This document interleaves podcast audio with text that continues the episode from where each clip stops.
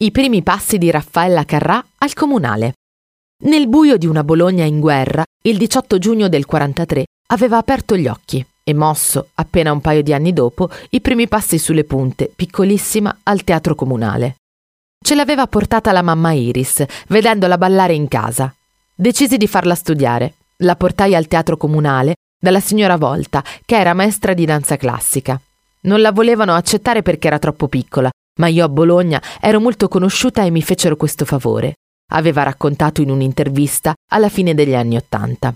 Bologna, dove sono nata, era il luogo delle fatiche, del dovere e dell'impegno scolastico, sotto gli occhi vigili di mia madre Iris. Ricordava la stessa cantante, attrice, presentatrice, artista tutto tondo, scomparsa a 78 anni.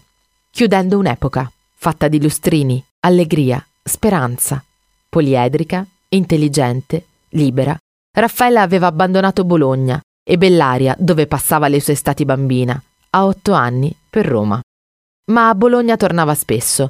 Nel 2010 era stata premiata in Cappella Farnese dalla rivista Infanzia. Era tornata poi nel 2012, dopo il terremoto dell'Emilia, per partecipare all'evento di solidarietà al Dallara.